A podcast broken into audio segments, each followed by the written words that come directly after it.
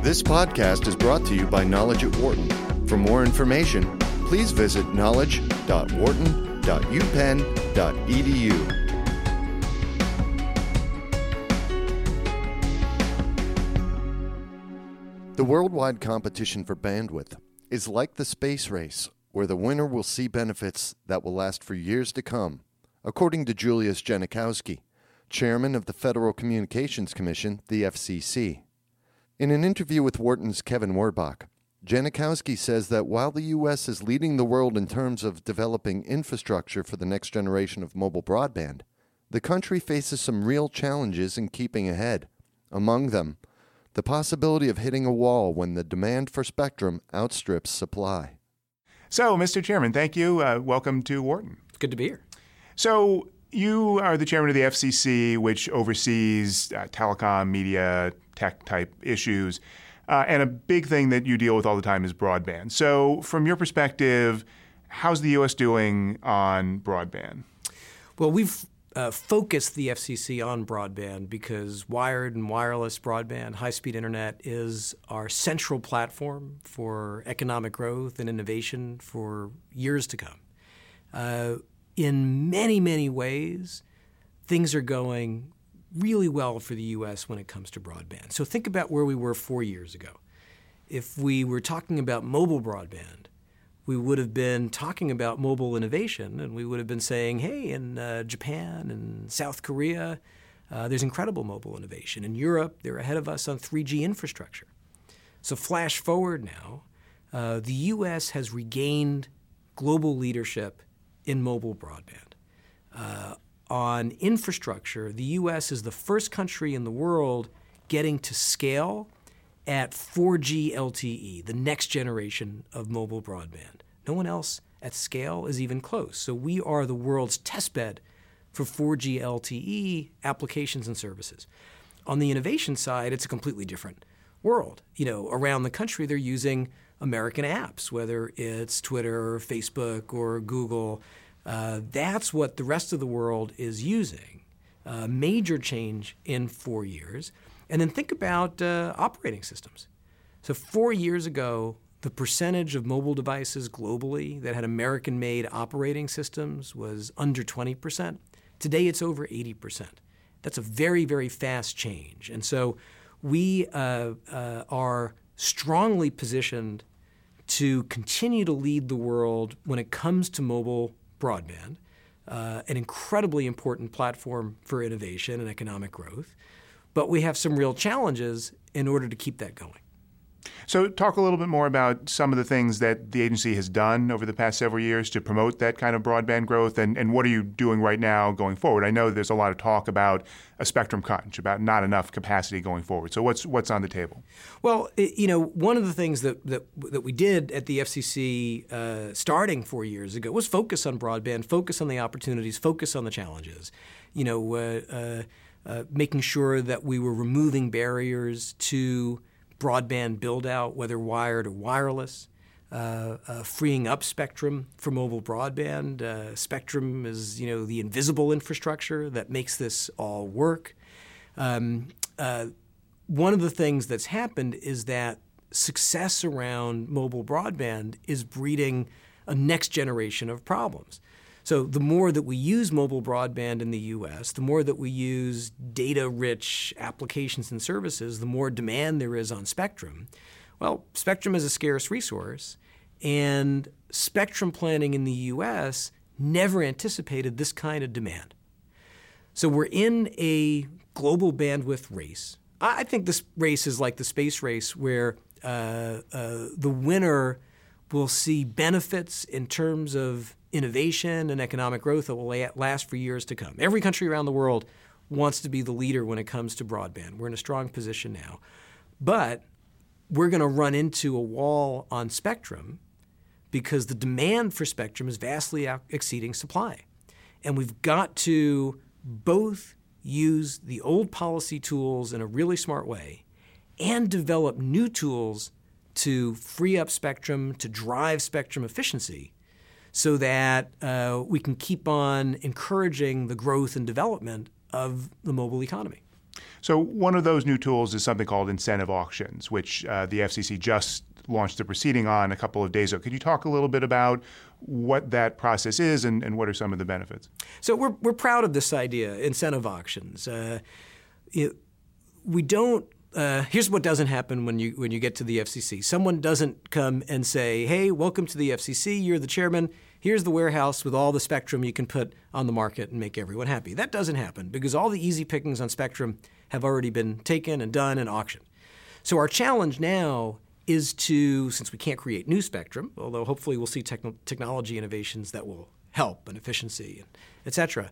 Um, we have to identify areas of underutilized spectrum, inefficiently utilized spectrum, and reallocate them to mobile broadband.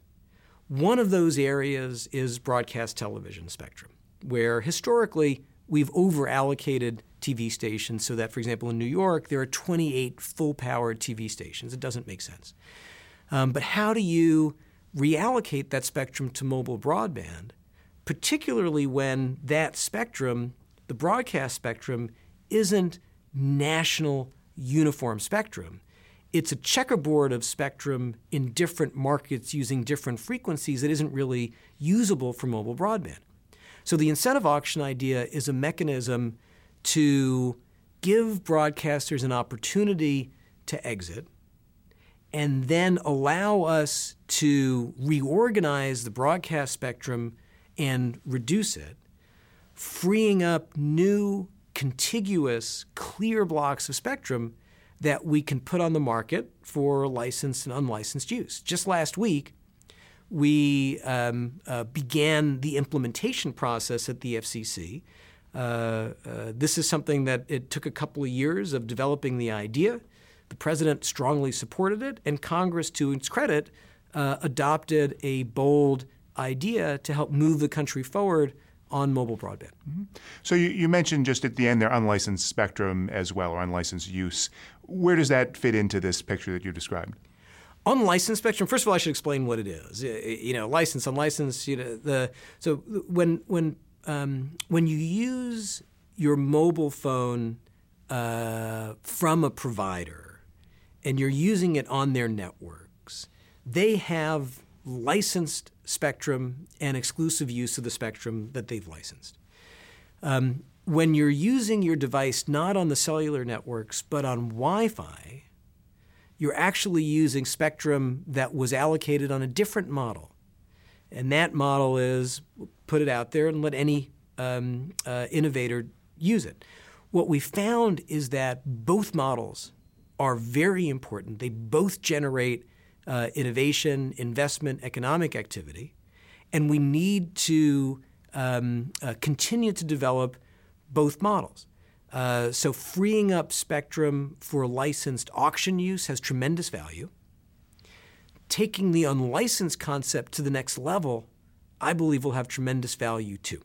And so, in the proposal that we released on incentive auctions, the auction that we free up primarily will go to uh, adding spectrum to our licensed mobile market where we really need it. But we've also identified spectrum to create for the first time a national uniform band for unlicensed spectrum usable for broadband that will become part of a balanced ecosystem that will uh, uh, really help drive uh, the mobile ecosystem. And I also think gives the U.S. a unique opportunity to be a world leader, not only in spectrum policy, but in the uh, innovative uh, technologies and services that are built on the spectrum platform. So, to take a step back and, and, ask about broadband in general, including wired broadband, one of the things that uh, the FCC did early on in your term was adopt the so called open internet rules, dealing with what, what's often called the net neutrality issue. Can you speak a little bit about how that fits in with this agenda that you're talking about on broadband? Yeah.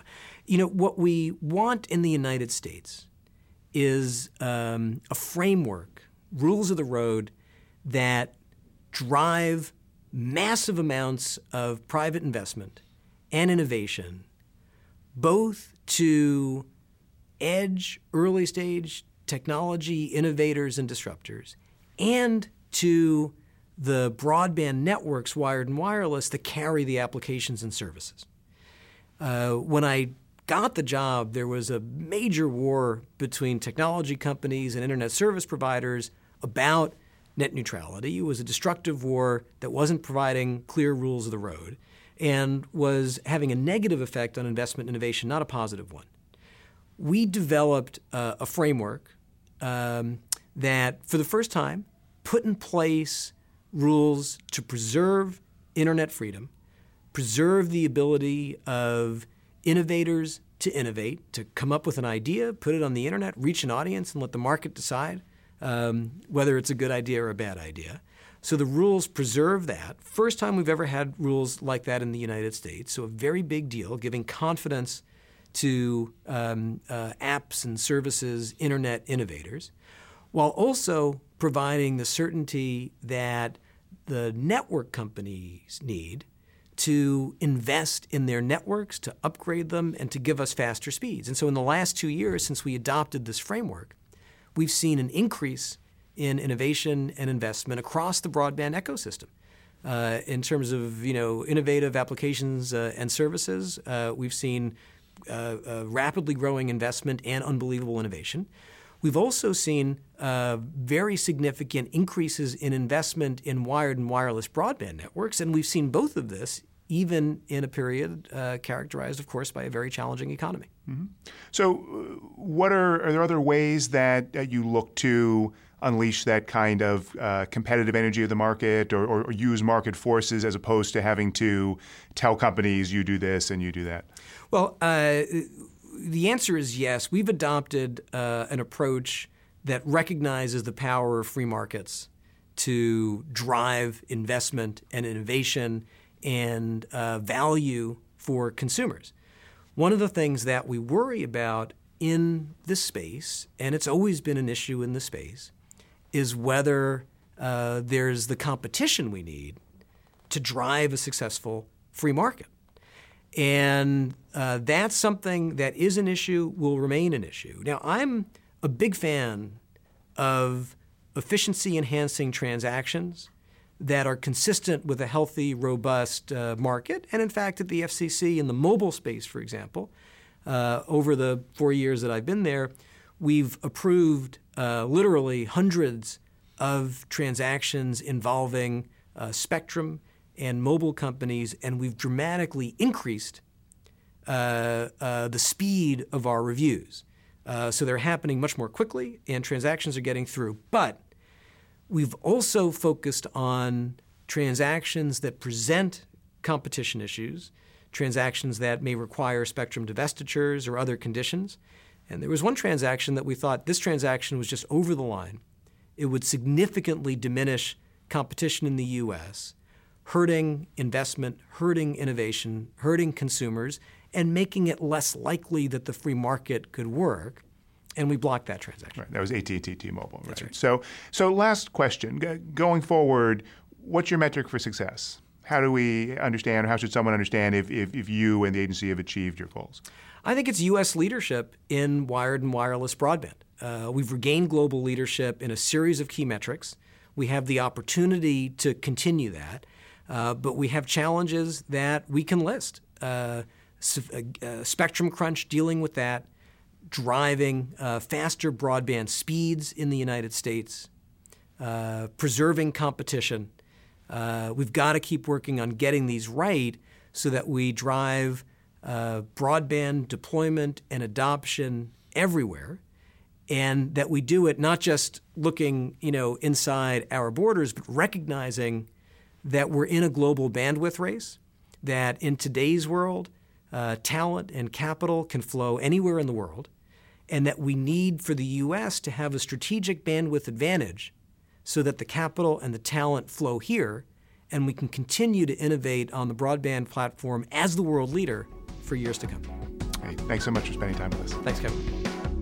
For more business news and analysis from Knowledge at Wharton, please visit knowledge.wharton.upenn.edu edu.